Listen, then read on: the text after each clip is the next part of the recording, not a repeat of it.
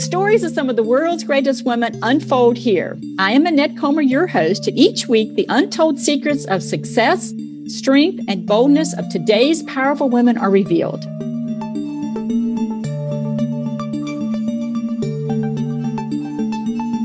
Today's woman was raised in a stable environment surrounded by loving parents, and both parents were excellent role models. Her mom went for her master's while raising children.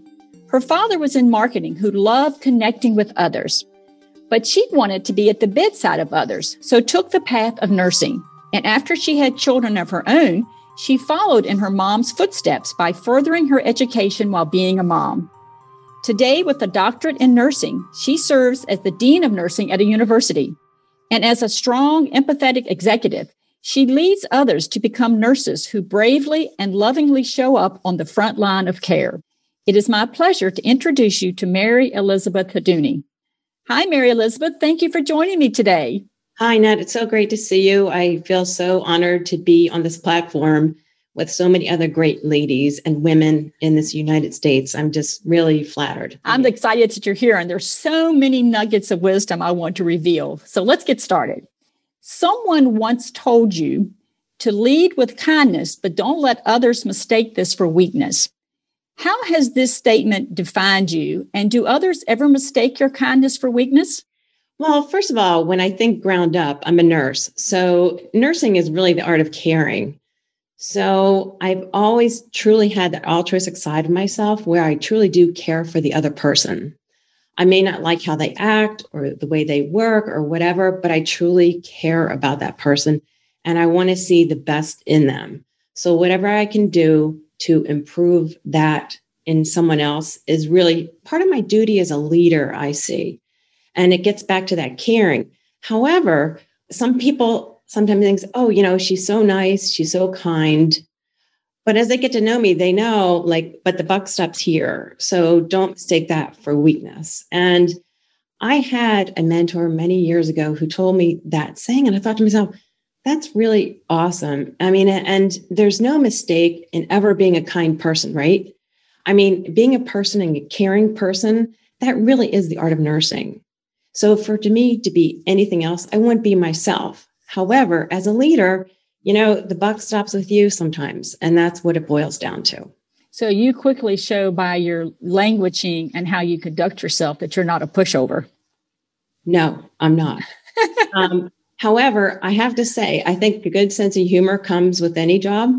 And um, I try to keep that sense of humor with me. You know, um, even at the bedside as a nurse, I always try to, in, you know, it can be a very stressful profession. And I always think trying to keep that sense of humor somewhere in the in the back of my mind, whether it be with your colleagues or the people you work with, is just so essential. Um, just to keep that with you, you know, just keep your spirit going, keep that positive side of things going as well. And you know, I was just going to dig into that just a little bit deeper because I, I have found that you can diffuse the awkwardness of someone feeling like that you are weak or trying to um, put you in your place in some way by the art of humor. Right. You Absolutely. can diffuse that and make your point without being um, mean. It's so great. And um, such a great point in it. I, I remember another mentor I've had in life. I, I remember he was just a, such a great orator and he would get up and speak in front of people. And I said to him, How do you do that? You, you seem so comfortable in any kind of setting um, and speaking in front of people, and you act like everybody's, you know, with you. And he says, when you get up on that stage, you have to act like everybody's your friend and think of people in your mind as you're speaking with people and thinking, oh, there's such and such and there's such and such. It may not be, but your mind, you have to be like, okay, everyone's my friend. Everybody's here. And we're being very collegial. So Oh, I like that. That is that's quite uh, interesting perspective and a way to frame things, isn't it? I yeah, I really I I thought that's a really great. You know, there's certain things in life that you just remember as you as you go on through your decades of life. Just to say, okay, I have to remember that little token, and I've tried to keep those tokens with me as I move on in my career. Yeah, absolutely, absolutely. So you have never struggled with standing your ground with powerful physicians, male or female. What has been your secret to being so comfortable in what many would see as a stressful environment? Such a great question. So I think it boils down to an ego, right? So with the ego, there's really two sides of things. There's really your self esteem, right? Which is your your confidence in, in your abilities. And then you have your self-importance. It's really how important are you really compared to other people? So once you have that in check and you realize everyone, I look at everybody like we all have our own set of skills. Okay. And yes, there are some people who are the ambassadors of their profession and that's sacred to them. And that that's wonderful. And I think to move on in life and do what's best for the institution, no matter where you work, there has to be a collaborative interface with other people and you need good communication skills and to foster that, but keep it in a positive way. And where I am in my leadership role in nursing now, I know it's just so imperative to keep a positive spirit going. And whether that be with other physicians, other academicians, or whoever, it's just so important to keep that positive energy going. Yeah, because it can be a, a, rabbit hole going down the other, can it? It really can, especially yeah. in stressful situations. You know, at the bedside, patient bedside, it can get very, very stressful. So you need to work together. And I think that's just so so important to have those collaborative teams and interprofessional collaboration as well. And I like your point of talking about being careful of the ego, mm-hmm. because uh, if you aren't aware of that, it can be the little bad boy that sneaks out, can it? Little bad oh, boy or bad girl. sure can. But my my theory has always been, you know, respect for other. Okay, so somebody, you know, just say a surgeon, they may have had a really bad surgery, and they come and they may be really upset when they come onto the nursing floor well, you have to realize where they're coming from as well. And nurses, we're the best people to, to show empathy for the other. I really do believe that. So you have to put yourself in their place and think, okay, what did they just go through? Why are they acting like that? It's always kind of looking at the other person as well and not always internalize those feelings, right? Just to look at them and say, okay, what are they dealing with? Why are they acting this way? And let's just try to work together on situations. That's the way I've always just tried to approach nursing in general, you know, professional teams in healthcare. And I think that's brilliant. And so, what I heard you say is try to focus on the behavior, not the person. I sure do. Absolutely. Yeah. Sometimes they're not the same, are they? No, absolutely not. And, you know, it's all situational, right? And it's not even in healthcare, it, it's every industry, right? You have people who act certain ways and it's behavior. But I've always wanted to command respect for myself and for others. And I think that's just really, really important um, in leadership to really set that precedent of respect for each other. I think that has to be paramount in any any type of unit or industry or, or anywhere. So. Yeah, I have to agree with you. So you told me that, um, and I have to agree with it. Many things happen for a reason, and I know you believe this as well. So how has this impacted your viewpoint of risk and opportunities? I think you know, as a leader, you have to take risks, right? Otherwise, you stay stagnant and that's not good in any type of environment. And sometimes you have to make decisions which aren't popular. If it's for the best situation for the industry that you're working on, you have to make that decision. And also, I do believe in listening to others prior to making decisions because you can't know it all as a leader. You have to be a good listener and get input from everybody because everybody's experiencing different things. And healthcare system you know, we have different professionals. And to, before you make a big decision, you have to really listen to other people, other professions to come to any big decisions that involve, say, an interprofessional decision. So I think, you know, making a decision, yes, it can be a risk, but you have to make decisions, right? As a leader, you have to. And they may not be popular, but if it's for the best for the patient, best for the industry, that's what matters. And when things happen, as they always do, I guess a good way to frame it, hearing what you're saying, is that you frame it and there, there's an opportunity. Might have some risk with, it, but there's an opportunity in something that's happened. Absolutely. Otherwise, your system, your level of stagnation, right? You have to take risks. You know, in nursing or medicine, you know, we're always developing new programs. Well, they're risky, right? But you have to make that decision to try something new. Otherwise, you become stagnant. And it's called innovation, really, right? It's the power of innovation and energy.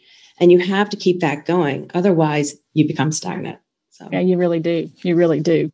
So, along that line of, of how you view yourself, you share with me something that sometimes, and this is, I'll quote how you talked about. It. You said you take yourself out of your body, look at yourself, and then talk to yourself. So, why do you do this? And when do you find it the most useful? I think it's really good to self reflect all the time. I really do. I think as a leader, you have to, like we just talked about, make decisions, but at the same time, there are times you have to pause, reflect. And I do it all the time. And, you know, it has to do a lot with your own self motivation and really trying to be the best person you can be. And that is really be self critical of yourself too, like almost like going outside your body and looking in and saying, okay, how should I have reacted? Did I handle that well? But I think that's a really big piece of moving through anyone's career is being self-reflective. And that is, how could I have done that better? Did I do it right? And, and that's all part of the learning process is just constantly, you know, evaluating, reevaluating, reassessing. As nurses, we always reassess with patients. We're always looking at the best thing to do for our patients for the best outcomes. And I think it's just so important to just constantly do that reflection. And that's what you, I think you refer to it as leading from reflection. Absolutely. Which I think is a, a brilliant phrase because it kind of sums it all up, doesn't it?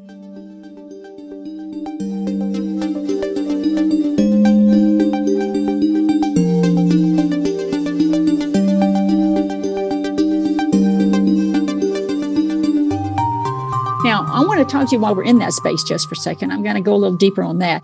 Because one of the things that I'd be curious to know your take on is when leaders step out and lead from reflection, what do they have to be careful of? Is it possible they can only see the negative things they need to correct as opposed to all the positive things they're doing? You think that's sometimes women tend to go into that space, or as human beings, maybe we go in that space? I think we all can. However, I think you have to look at both sides of every story. You know, there may be positives that came out of that as well. So you have to look at both and, and take both from the negative and the positive to get the best outcome you can get. And I think as a leader, you have to, you know, there's never going to be a perfect way, right? And you learn from your mistakes, but that's good. I mean, we all make mistakes. And how are you going to improve on that?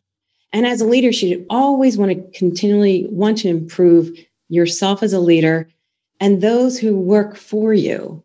I think it's so important to really invest not only in yourself and, you know, your internal motivation, but it's also investing on the people that work on your team and you know including them in everything. And you know i think it's just that um, power of giving them a voice i think is so important. If you shut down on people and you don't let them have a voice you're you're losing out because everybody's an incredible part of that team. If you don't include somebody they shouldn't be on your team. Why have them on your team? You have to be a listener constantly listen. But then again, you've got to make that decision. Okay. That has to be your decision and you've got to own it. And if it wasn't right, you have to own that too. But if it was right, you own that and you say, okay, this is great. Let's move on. I did a good job there. yeah, yeah. Be okay and, saying I did a great job there. Wow. Absolutely. And again, that's all part of that reflection piece too, right? Mm-hmm. And you know, that critical analysis of what you could have done better and, and what you did well you know, take the good too. A lot of people, like you said, Annette, you know, some women I think tend to look at the negative, but you got to stop that too. You've got to look at, you know, for every negative, there's a positive too. So it's almost like throw out the negative, but let's bring in the positive. And you have to lead that way too. You have to lead in a positive environment. And I can always spot somebody who can be a downer in the system, you know, and do you really want that person part of your team? Right. And I truly care about everybody. And I've always found that if someone's part of a team and they're negative, as a leader, you need to bring them in and say, hey, what's going on? Like, let's talk about this. But that goes back to the caring element of being a nurse. Okay. Because caring for that person, that's my number one. That really is my number one. Um, just totally the way I like to look at things is just always including that person as a valuable member of the team. And I want them to be in a good place for themselves too. So. And and what a positive uh, messaging and role model you present to those you're training and teaching by doing that. And I truly do, and I get a lot of positive feedback that people you know that uh, are on the team, and um, but it's not. It comes from an altruistic side, mm-hmm. and I think you have to be really honest and truthful when you're a leader too. And you know, it's not all you know, glorious flowers and balloons all the time either. You know, sometimes you have to deliver bad news. But, you know, again, it's done with the art of caring and the art of just really considering the other person and potentially what that could do too. You know, it's like as a nurse, you walk into a patient's room, you don't know what to expect, right? So when you deliver some messages, sometimes you have to, as a leader, you have to think, okay, what could be some of the feedback I get from this? It's a constant ebb and flow of, of what happens in communication. So, well, and one of the things that I'm hearing, which is interesting for our leaders to contemplate, is that you come at your work as a leader as very much anchored in a place of love. And then you have to say, okay, if I'm going to anchor in love, what does that look like? And then you have to make sure your behavior and your attitude matches that. Yes, absolutely. And, you know, again, it goes back to caring about everybody. And even if it's somebody who's maybe not the best on the team, I still care for that person. However, I do, I, there are times where I've had to do in my past, in different management positions I've had, different leadership positions, where I have to pull somebody aside and just say, you know, you're not looking like this is a good fit for you. And I want what's best for you. Is this really where you should be? And if it is, then let's work on how we're going to improve things because I'm seeing XYZ. So I'm pretty honest with people. And I think it's to lead from a sense of honesty and truthfulness is just so important. And that takes a pretty high level of emotional intelligence to do that on a regular basis. You do know that, don't you? Well, no one's ever really went to that degree enough, but thank you. I just, you know, maybe it's taken all the all the years. Maybe you've been like a, a stone that's been polished and polished, but you definitely exactly. have that higher emotional right? IQ. yeah, so we're not saying to people out there that it's easier that you get there overnight, but it is a place that obviously you can get to because you're doing it very well. It is true, and it doesn't happen overnight. It's probably no. been a series of so many years in leadership and management positions but it's always that core, though, Annette. You always need the core of the caring element. I really do believe that um, because people sense. You can't fake it. You can't fake it. No, you can't There's fake it. No way you can. And people know, you know, that altruistic side of people too. There's that sense. And nurses are trained for that. Nurses, we know if somebody's, you know, faking it. Blow smoke. Yeah, totally. so we're trained for that all those courses we've had in psychology, they come through all those process recordings we've had to do. We learn, you know, how to speak. We learn how to read people's, you know, nonverbal messages. So we're trained in that. I love it. I love it. So a strong sense of confidence is important for you as a leader, no doubt. So how do you keep decision mistakes from dinging your confidence? I always, you know, initially it may be a really hard bang just to say, okay, wow, that didn't go well. But at the same time, you've got to get up on your feet you know, maybe it's just being bred by the two parents I had, but there was never an alternative to failing. And it wasn't like done in a um, in a mean way for my parents. It was always very, you know, I grew up in a an environment was always like a positive way to move through things. Like there were things that were just expected. You treat people with respect. And, you know, if something went wrong, you get up on your feet and you keep moving. You know, it's that old saying where, you know, keep the energy going, keep your feet moving and move on. Like you never just get stagnant. Again, getting back to that word, you just don't get stagnant. You just keep moving.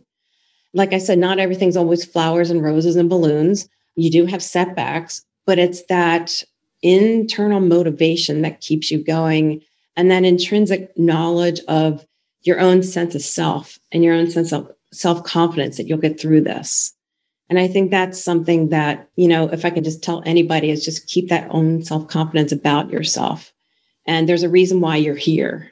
And, you know, know that every person has good in them. And I always try to see that in other people. Kind of see what you look for, don't you? Absolutely. Yeah, yeah, I found that to be the case too. Absolutely. So, as a highly driven woman, you look to create relationships with other women that are equally driven. So, why is this important to you?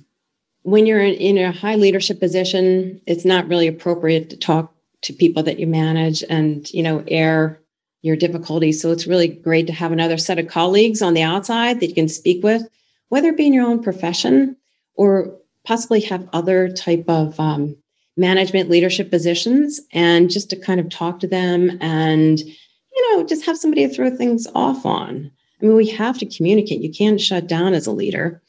And, you know, I've heard people say, oh, leaders can be lonely. Well, that's why you need that network of either friends and colleagues to talk to, but trusted friends and colleagues too. Mm. Okay. Because a lot of that is involved with, you know, divulging a lot of your own inner self and how you feel.